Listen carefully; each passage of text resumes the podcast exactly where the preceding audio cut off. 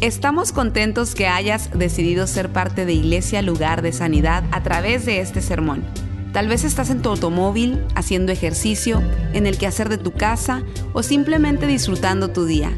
Es nuestra oración y nuestro deseo que tú recibas lo que Dios tiene para ti. Si te es posible, te recomendamos que tomes notas de lo que Dios te hable el día de hoy. Vamos a entrar en el mensaje en este día. Vamos a hablar en esta nueva serie. Hemos comenzado con el corazón de la casa, bueno, ya nuestra segunda semana. Eh, y hoy vamos a hablar de nuestra misión. La semana pasada hablamos de la visión de la casa. Te voy a explicar eso otra vez en un momentito. Oremos. Padre, gracias te damos una vez más porque tú eres nuestro Dios, nuestro Señor, nuestro amigo, nuestro todo. En esta tarde estamos tan agradecidos contigo porque podemos venir a adorar juntos con nuestras familias, nuestros amigos, nuestros hermanos en esta preciosa casa que tú nos has dado. Recibe la honra y la gloria, háblanos, que esta palabra podamos vivirla y que podamos ser transformados por ella en el nombre de Jesús. Amén, amén, amén. Bueno, hoy día vamos a hablar sobre esto, el corazón de la casa, y el subtítulo es, esta es nuestra misión. Entonces, recuerden que la semana pasada hablamos sobre eh, nuestra visión, que es ser un lugar de sanidad para un mundo en dolor que somos un lugar de sanidad, que creemos en el poder sanador de Jesús. Hoy día yo quiero hablar sobre nuestra misión. ¿Por qué? Porque la, la visión, la visión es lo que el, el, destino. La visión es el destino de lo que tú quieres. Amén. Pero la misión es el vehículo que te lleva a ese destino. Por ejemplo, cuando tú eh, pones tu GPS, en el GPS lo que tú haces es que tú primeramente pones tu destino, ¿verdad? Hacia dónde vas. Y ya entonces el, el GPS te lleva por una serie de instrucciones hasta llegar al lugar donde tienes que llegar. Bueno, así mismo es todas las cosas en la vida, eh, lo que tú quieres con tu eh, personalmente. Yo tengo metas que yo tengo personales eh, puede ser con mi vida personal, mi, cuerpo, mis estudios, mi crecimiento. Todas esas cosas son metas personales, por lo tanto, eh, yo, ese es el, el destino, qué es lo que yo quiero, qué es lo que yo quiero llegar a ser. Entonces ya luego viene el vehículo, el vehículo es cómo, cómo lo hago, cómo me muevo del punto A al punto B. Entonces, en, en tu casa, eh, en, tu trabajo, tu familia, tu matrimonio, todo eso, tú tienes que tener metas, tú tienes que tener esa visión de lo que tú quieres llegar a ser. Yo creo, mira, la palabra dice que el pueblo perece por falta de visión. Amén. Cuando una, cuando una persona no tiene visión para su casa, su familia, y la visión tiene que ver con todo lo que tú haces, todo, todo en la vida tiene que ver con la visión. ¿Qué es lo que queremos llegar a ser?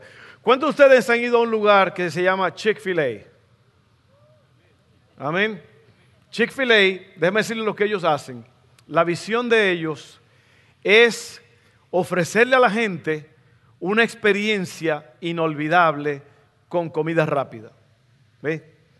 Si usted va a Chick-fil-A, ¿qué usted va a encontrar? A cualquier hora del día es probable que las dos filas de Chick-fil-A están con muchos carros, muchos vehículos, y están a veces al mediodía o en la tarde, es casi imposible. Yo traté de meterme hace un par de días. ¿Usted sabe por qué? En primer lugar, el dueño de Chick-fil-A, Mr. Cathy, es, es un hombre de Dios, es un hombre creyente. Ellos dan millones de dólares cada año a las misiones. ¿ok? Y ellos han creado un sistema en el cual cuando tú llegas a la ventana o cuando llega, te van a atender, te dicen en qué podemos servirte. En qué podemos servirte. Y luego te dan una experiencia, te tratan bien, eh, es impresionante. Al final, cuando ya tú recibes tu comida y, y tú le dices gracias, ellos te dicen, my pleasure, fue un placer servirte. Todo eso, todo eso está hecho porque esa es la visión de Mr. Cathy. El señor Cathy quiere que usted tenga una experiencia inolvidable, aunque sea con comida rápida. Amén. Aunque sea ensaladita, el market salad es buenísima. Uy, con, blue cheese allí. Mm. Parece como si fueras a un restaurante. Bueno, entonces todo en la vida es así. Tu familia. Tú quieres una familia extraordinaria, tienes que tener una visión de hacia dónde quieres ir con tu familia. En tu vida personal, profesional, si no te preparas, si no tienes una visión de lo que quieres, no vas a llegar lejos. Pero también tienes que tener la misión. Los discípulos, en lo que vamos a ver ahora en esta historia, han estado siguiendo a Jesús ya por tres años. Y ahora Él se va o se está por ir y les deja una misión. ¿Ok? La visión de Dios es salvar a todo el mundo. La misión es a través de nosotros, los discípulos. ¿Ok? Y el cristianismo está a punto de pasar de un movimiento local allí en Israel a un movimiento mundial.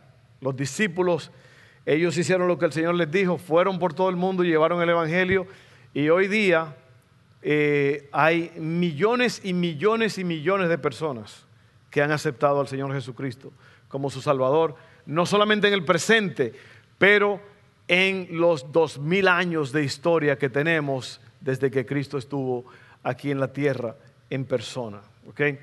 Entonces, eh, las últimas palabras de Jesús, aunque fueron sus últimas palabras, deben de ser entonces nuestra prioridad. ¿Por qué? Porque esas palabras son una orden, un mandato para que nosotros hagamos lo que Él nos está diciendo que hagamos. Amén. Yo creo que la, la, verdadera alegría, el gozo de ser cristiano se basa en un conocimiento de Dios, pero obediencia a Dios. Cuando usted obedece a Dios, todo se complementa. Yo voy a leer esa, lo que se le llama la gran comisión, que otra vez las últimas palabras de Jesús deben de ser nuestra prioridad. Prioridad quiere decir primero, lo primero que hay que hacer.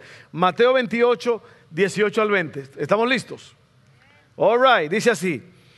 Jesús se acercó y dijo a sus discípulos, se me ha dado toda autoridad en el cielo y en la tierra. Note eso ahí, el verso 18. Por lo tanto, o por eso, porque se me ha dado autoridad en el cielo y en la tierra, vayan y hagan discípulos de todas las naciones, haciendo que bautizándolos en el nombre del Padre y del Hijo y del Espíritu Santo. Enseñen a los nuevos discípulos a obedecer todos los mandatos que les he dado. Y tengan por seguro esto, que estoy con ustedes siempre hasta el fin de los tiempos. Una comisión precisa y completa. Y esto es muy importante lo que Jesús dice aquí, porque ¿qué es lo que Jesús está realmente diciendo en esa primera declaración que él dice, se me ha dado toda autoridad en el cielo y en la tierra? Bueno, su nombre ha sido exaltado sobre todos los demás nombres. Y Jesús está diciendo, no hay nada ahora que sea imposible para mí Toda autoridad en el cielo y en la tierra me han sido dadas. Tremendo. Piensa en esto por un momento.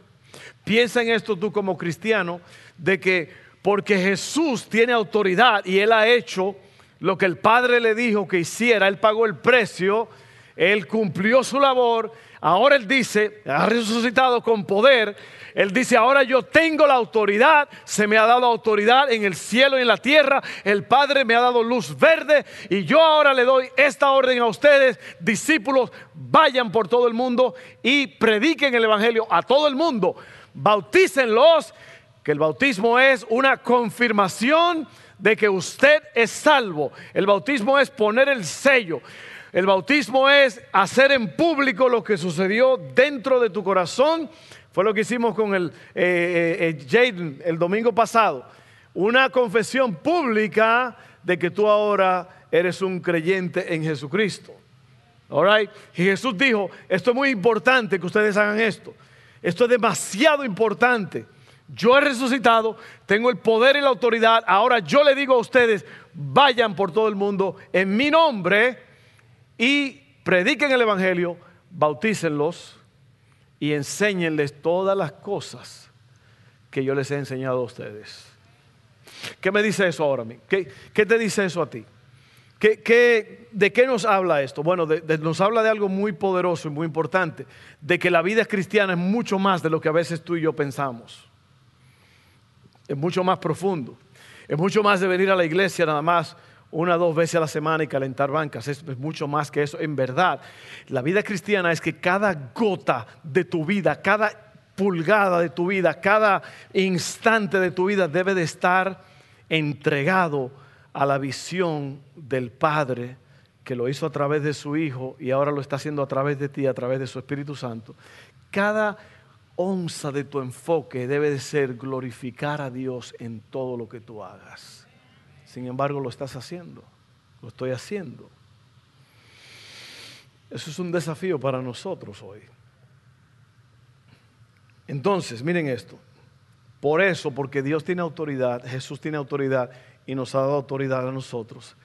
Entonces, no hay corazón que Dios no pueda sanar. Amén. No hay mente que Él no pueda restaurar. No hay alma que Él no pueda salvar. Y no hay adicción que Él no pueda romper. Amén. ¿Se da cuenta del poder de Dios? Jesús nos dice, te doy autoridad para que ahora vayas y hagas lo que tengas que hacer. Tremendo. Jesús está diciendo, antes de que te diga qué hacer, debes de recordar quién soy. Amén. La autoridad de Jesús es la base de todo lo que hacemos. Su autoridad nos da confianza ante la incertidumbre y nos da valentía ante el peligro. Ahora, hablando de todo eso, yo les voy a hablar ahora de las tres cosas que nosotros hacemos como iglesia y esa es nuestra misión. La misión es cómo hacerlo. La misión es el vehículo, recuérdalo. Amén. ¿Tú quieres tener un buen matrimonio? Bueno, ¿qué vas a hacer? Porque hay, hay una forma de tener un buen matrimonio. Amén. ¿Cómo lo vas a hacer? Si yo quiero ser el mejor mecánico de la ciudad, ¿cómo lo voy a hacer? Si yo quiero ser el mejor eh, chirroquero de la ciudad, ¿cómo lo voy a hacer? El mejor ladrillero, el mejor pisero. O oh, no, eso es hacer pizza, ¿no? ¿Pizza o piso? Yo creo que los dos se aplican, ¿no? Si usted quiere hacer piso, si usted quiere hacer esto, lo que usted tenga que hacer, ¿cómo usted va a llegar a ser lo que Dios quiere que tú llegues a hacer. Pues yo creo que eso es importante porque en realidad yo, yo, yo siempre he pensado en esto de que yo no necesito que nadie me felicite, yo no necesito impresionar a nadie, yo no necesito impactar a nadie. Lo que yo tengo que hacer es ser la mejor versión de mí mismo que yo pueda hacer para, para Dios. Ahora, no para impresionar a Dios, porque se acuerdan lo que la hermana Lupita acaba de cantar. No hay nada que te pueda ofrecer. No hay nada en verdad que impresione a Dios.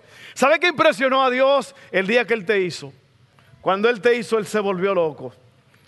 Es más, rompió el molde porque nadie tiene el mismo, las mismas huellas digitales que tú tienes.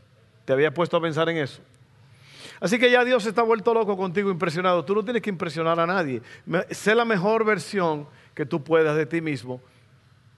Hace poco Dustin y yo terminamos un trabajo hicimos dos mesas para una familia y, me gusta esa, esa expresión. Otra vez me la dijeron, nos la dijeron.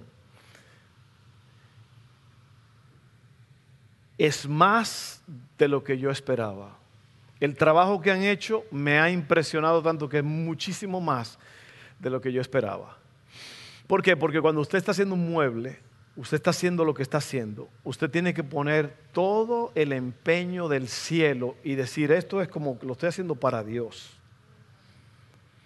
¿Se da cuenta? ¿Cuántos de ustedes creen que Dios es el estándar más alto que hay? Amén. Y si usted lo hace para Dios, Dios no se, Dios no quiere cualquier cosa, Dios quiere lo mejor. Y como usted lo está haciendo para Dios, la gente se va a asombrar por lo que usted hizo, pero en realidad usted lo hizo para Dios. Usted no lo hizo para impresionar a la gente, usted lo hizo para que Dios se lleve la gloria. Amén. Seguimos. Entonces, oiga esto. hablamos de tres cosas para lograr esa misión. La visión es ser un lugar de sanidad para un mundo en dolor. La misión es haciendo tres cosas, que es congregar, crecer, ir. Congregar, crecer, ir. Congregar, crecer, ir. ¿Ok? Te voy a explicar eso rápidamente. congregar es el punto número uno que quiere decir compartir la vida con otros. Compartir la vida con otros es lo que estamos haciendo ahora. La congregación de los santos es mucho más de lo que tú piensas. Mire, la gente no sabe de lo que se está perdiendo. Cuando la gente te dice loco, tonto, ¿a qué vas a la iglesia? La gente no sabe que tú a la iglesia vienes a, a verdaderamente celebrar la vida. Mira, cuando tú vienes a la iglesia, Dios suelta vigor, energía y vida en tu vida. ¿Por qué? Porque la Biblia lo dice. Miren cuán bueno y cuán delicioso, sabroso que los hermanos habiten juntos y en armonía. Porque en ese lugar donde la gente hace eso, el Señor envía bendición y días larguísimos. Amén. Sí, sí, sí, sí, sí. ¿Usted cree que es nada más venir? No, Dios te inyecta vitamina cuando tú vienes a la casa de Dios. Dios te inyecta energía, te inyecta vigor. Es más, muchas de las grandes ideas se han producido en la casa de Dios. ¿Por qué? Porque el inspirador más grande del universo es Dios. Y dice la Biblia que donde están dos o tres reunidos en su nombre, Él está allí en medio de ellos. Amén. Así que congregar, compartir la vida con otros. Mateo 28, 19 dice, por lo tanto, vayan y hagan discípulos de todas las naciones. Y nosotros vivimos en un mundo donde la gente está buscando seguidores. En Instagram dicen sígueme, en Facebook, YouTube. Ahora se llaman los influenciadores. Amén. Ayer yo leí una noticia trágica de una influenciadora que le gustaba influenciar a la gente tomándose fotos en, en lugares muy peligrosos. Bueno, terminó cayéndose de un lugar de esos. Ya no tiene a nadie a quien influenciar, la pobre.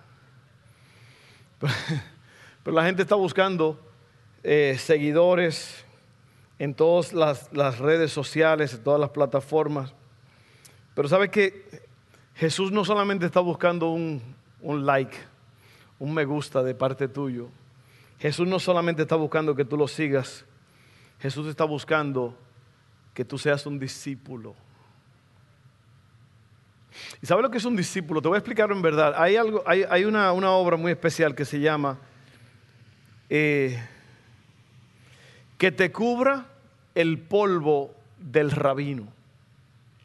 Y lo que esto quiere decir es que en los tiempos de Jesús, eh, los rabinos, los maestros, eh, iban a las escuelas, los niños ya salían a los 14, 15 años básicamente de las escuelas, terminaba su educación y los rabinos, los maestros de la sociedad, iban y entrevistaban a esos jóvenes para ver cómo estaban ellos, su nivel de inteligencia, de sabiduría, de entrega, de disciplina, todo eso. Y esos niños que cumplían con esos requisitos entonces eran reclutados para seguir a ese rabino, a ese maestro, convertirse en un discípulo. La palabra discípulo viene de disciplina, una persona que está bajo la disciplina, bajo el cuidado de un maestro. ¿Ok?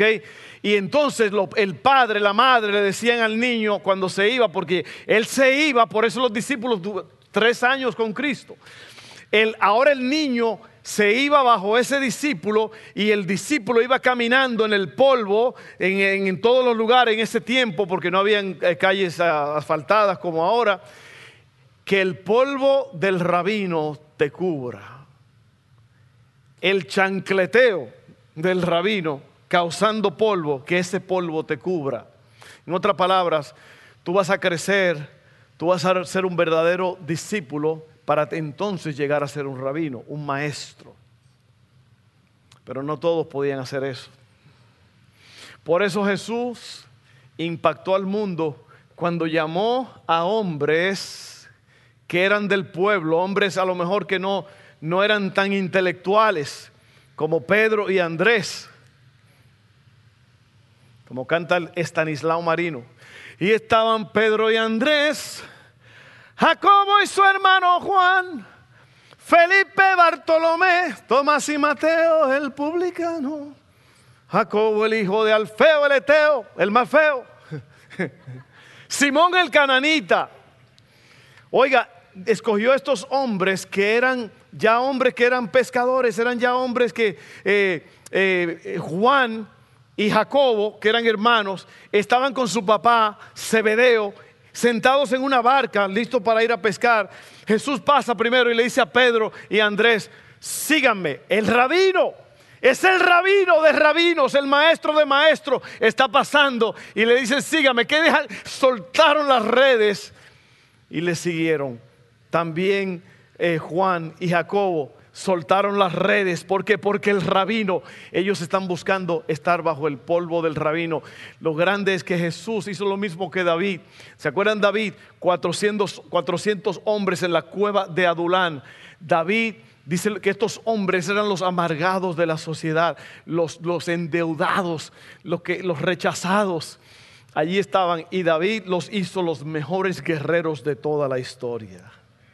Y eso mismo hizo Jesús con estos hombres, pescadores, hombres que en verdad no llegaron, no calificaron para ser estar bajo el polvo del rabino, pero ahora estaban bajo el polvo del verdadero rabino, del maestro de los rabinos. Y es posible que Zebedeo se mandó corriendo para su casa y le dijo a la mujer, oye, los muchachos la van a hacer, como recuerda que los rechazaron, ahora la van a hacer porque el maestro les dijo, síganme, síganme y los voy a hacer pescadores de hombres. ¿Qué es lo que tú y yo debemos hacer? Congregar, juntarnos. Eh, ser, un, ser un discípulo significa ser un aprendiz.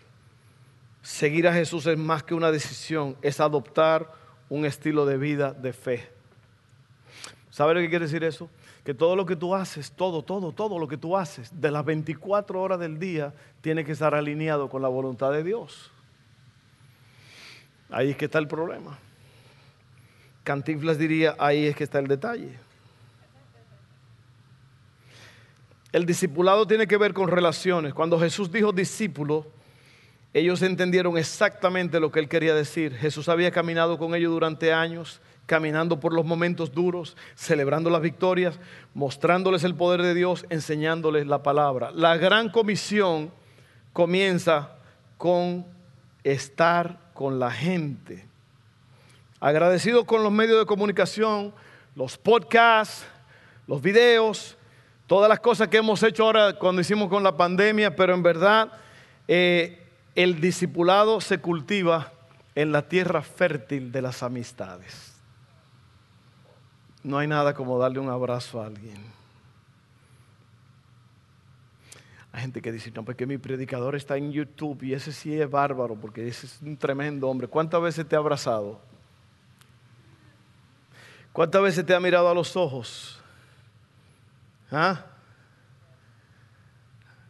No, no, no, mire, esto es lo verdadero aquí. Gente, gente. Amén amistades, relaciones. Eso es el discipulado, así como se aprende. Amén. Este, luego, número dos, crecer. Congregarnos, luego crecemos. Al congregarnos crecemos. ¿Por qué? Porque en la congregación hay enseñanza, en la congregación hay motivación, hay inspiración, hay cosas nuevas. Entonces, ¿qué, tú, qué pasa? Empiezas a crecer. Y cuando creces, cosas grandes suceden. Mírenlo, crecer es invertir en otros. Eso es lo que es crecer. Dice aquí, bautizándolos en el nombre del Padre y del Hijo y del Espíritu Santo, enseñen a los nuevos discípulos a obedecer todos los mandamientos que les he dado. Y tengan por seguro que estoy con ustedes siempre, hasta el fin de los tiempos. Tenemos que hacer discípulos. Los discípulos no nacen, se hacen. ¿Ok? Ahora Cristo dijo aquí, oiga bien lo que Cristo dijo, enséñenles todas las cosas que les he enseñado. Eso no está pasando. Eso casi no sucede. ¿Por qué? Porque tiene que haber tiene que haber un maestro, pero tiene que haber un discípulo. Si el discípulo no quiere seguir las enseñanzas del maestro, del maestro, de nada le sirve. ¿Por qué? Porque tú, miren, en la vida hay igualdad de oportunidad, pero el resultado depende de cada uno de nosotros. Depende de lo que tú inviertas, de cómo inviertas y de cuándo inviertas. Si usted se quiere quedar un enano espiritual, pues eso es lo que usted va a hacer. Pero lo que yo te digo es que lo que, lo que tú quieres llegar a hacer y lo que vas a hacer se va a reflejar en tu vida. La gente lo va a notar. Si tú te quedas un enano espiritual, no vas a impactar a nadie, no vas a ser discípulo. ¿Cómo es que tú vas a ser un discípulo? Bueno, tú vas a tomar personas bajo tu cuidado y personas que a lo mejor no han sido cristianos por mucho tiempo, personas que se convirtieron bajo en lo que tú le predicaste y se convirtieron, los evangelizaste tú. Y ahora esa persona tiene la, tú tienes la responsabilidad de discipularlos. La pregunta es a cuántas personas tú estás discipulando. Por lo menos a uno tiene que estar discipulando. Alguien dijo que tú tienes que tener tres niveles de amistades en la vida. La amistad Pablo, la amistad Silas y la amistad Timoteo. Bueno, quieren, Pablo era un erudito, un tremendo hombre de Dios, un maestro. Tú tienes que tener en tu vida una persona que esté a un nivel más alto que tú. Y cuando yo digo un nivel más alto, no estoy hablando de social ni, como persona, yo estoy hablando de una persona que ha tenido más experiencias de la vida que tú, que ha conocido más y que ha pagado un precio más alto que tú. Un mentor, ese es un Pablo. Ahora también tiene que tener un Silas. Un Silas es un hermano del alma, una amiga, un amigo en el cual tú puedes confiar, tú puedes llorar con esa persona, tú puedes contarle tus problemas. Y luego necesitas un Timoteo, que es alguien a quien tú le vas a enseñar. Timoteo era eso para Pablo. Pablo era su padre. ¿Te acuerdas que Timoteo era un hijo para Pablo? Y tú necesitas estos tres tipos de amistades. De intencionalmente esos tres niveles. ¿Alguien está sacando aquí algo? acuérdate que es lo que tú inviertas. Oportunidad, de igualdad de oportunidad hay. lo grande es si tú lo vas a hacer o no. Yo estaba viendo una carrera hace poco, una carrera que creo que fue en el 1972, en Múnich, en, Alemania, en, los, en las Olimpiadas.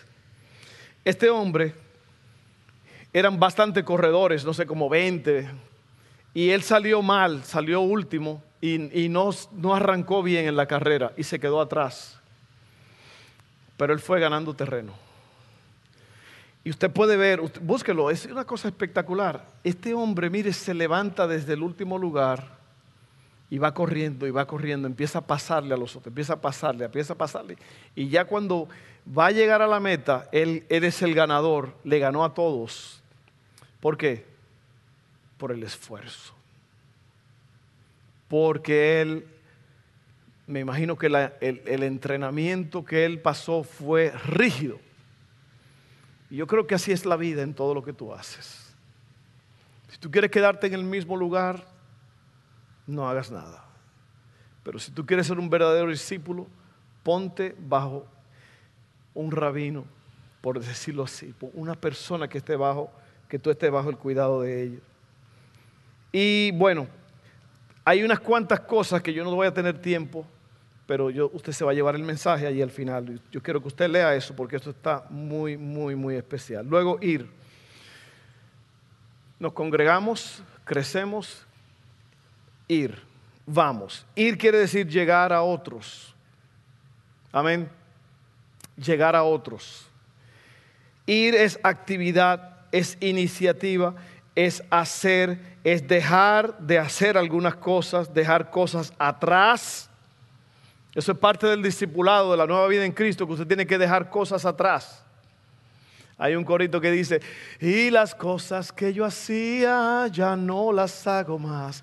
Y las cosas que yo hacía ya no las hago más. Y las cosas que yo hacía ya no las hago más. Porque hubo un cambio cuando de nuevo nací. Y hubo un cambio cuando de nuevo nací.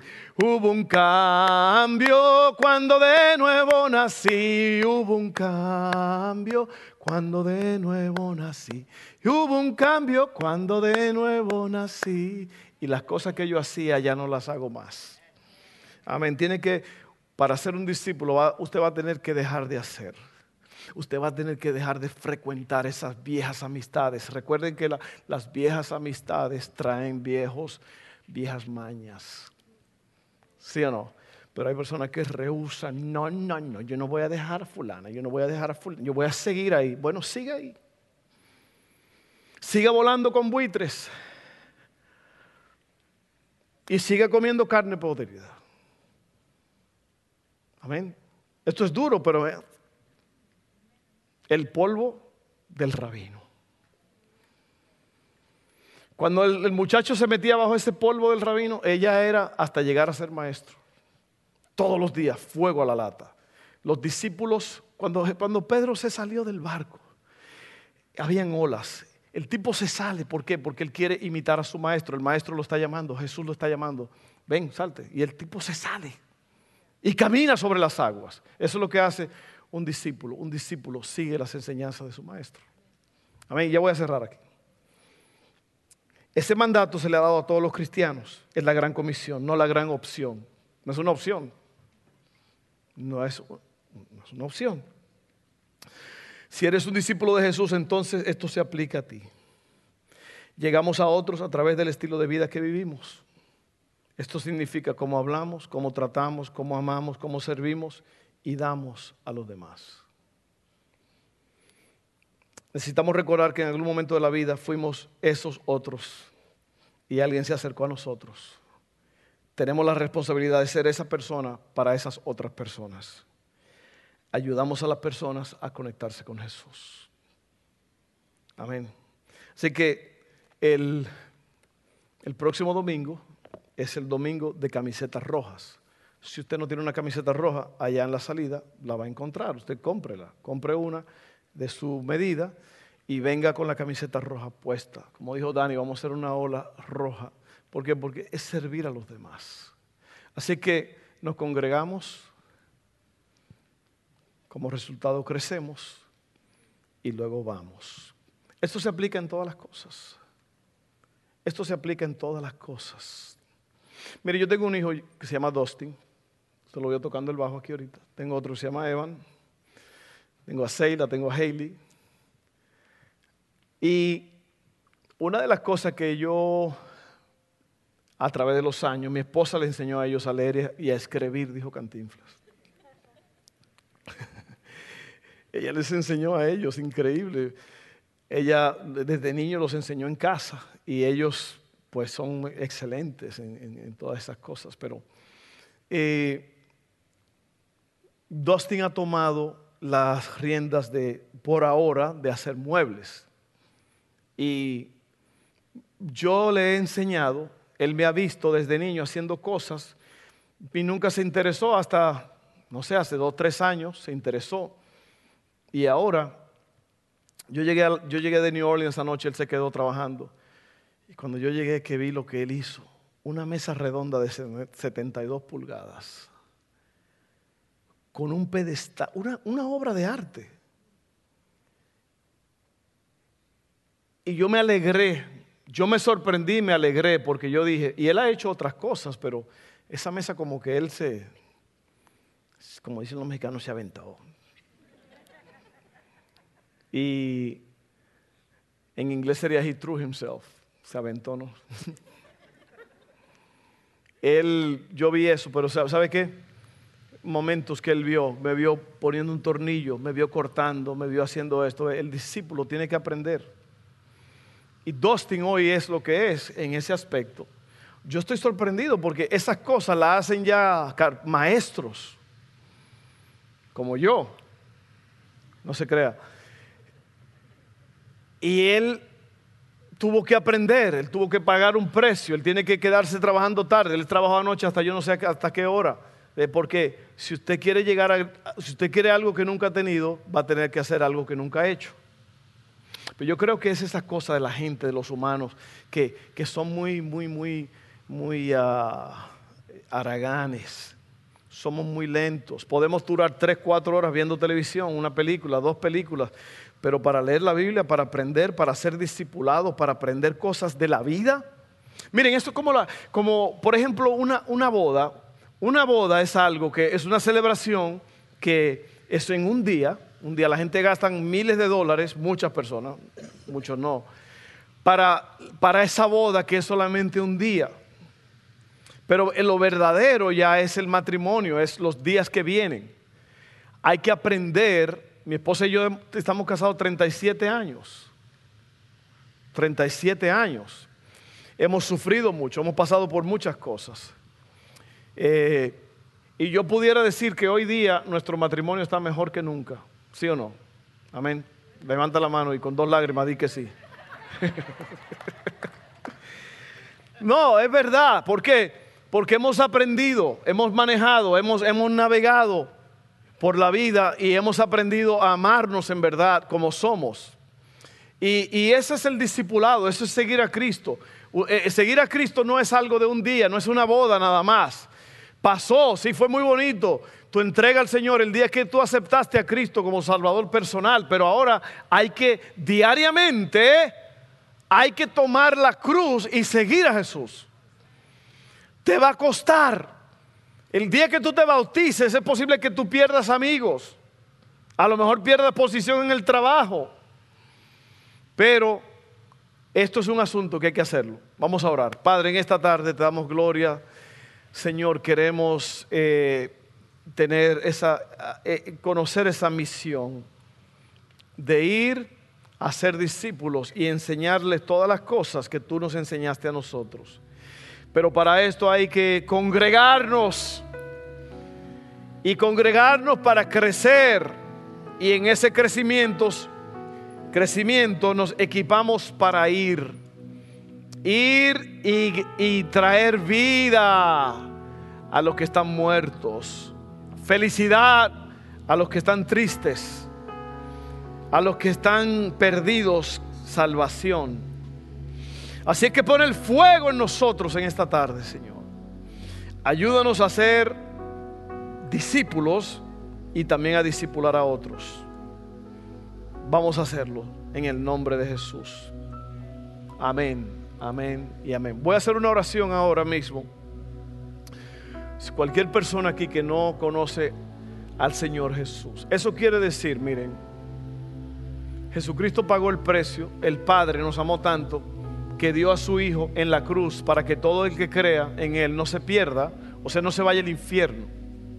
Porque el infierno es un lugar real. Mucha gente tiene, eso casi no se oye. Los, predicadores tienen miedo de decir esa palabra, pero el infierno, el Geena, el lugar de tormento es una realidad.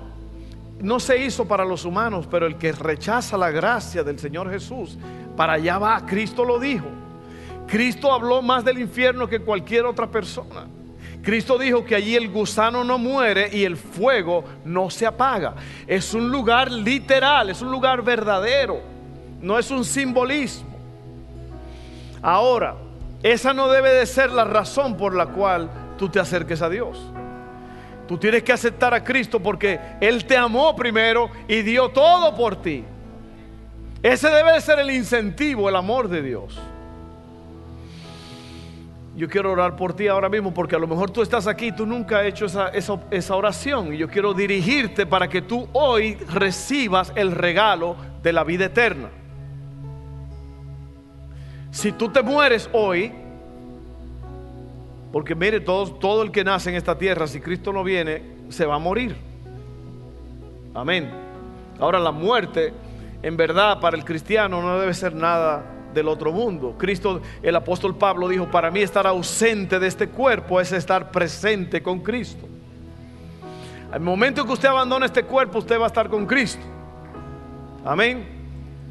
Entonces, para que usted obtenga eso, ese regalo, usted tiene que hacer una oración, porque la Biblia dice en Romanos 10 que con la boca confesamos y que con el corazón creemos para salvación. Que si confesares con tu boca que Jesucristo es el Señor y que fue levantado de entre los muertos, serás salvo. ¿Te das cuenta? La condición es que tienes que creer y tienes que aceptar, confesar. Yo quiero hacer eso ahora mismo. Yo quiero que todos lo hagan conmigo. No, no, no deje de hacer esta oración. Hágalo con ganas y con deseos con, intención, pero ahora mismo, todos juntos, dígale, Padre, te doy gracias, por amarme tanto que me salvaste a través de Jesús en la cruz. Él vino y lo dio todo por mí. Yo acepto eso. Yo confieso con mi boca y creo con mi corazón que Jesucristo es el Señor que fue levantado de entre los muertos. Yo confieso eso y lo creo. Y por eso yo soy salvo en este momento. Gracias Padre por la salvación. En el nombre de Jesús. Amén.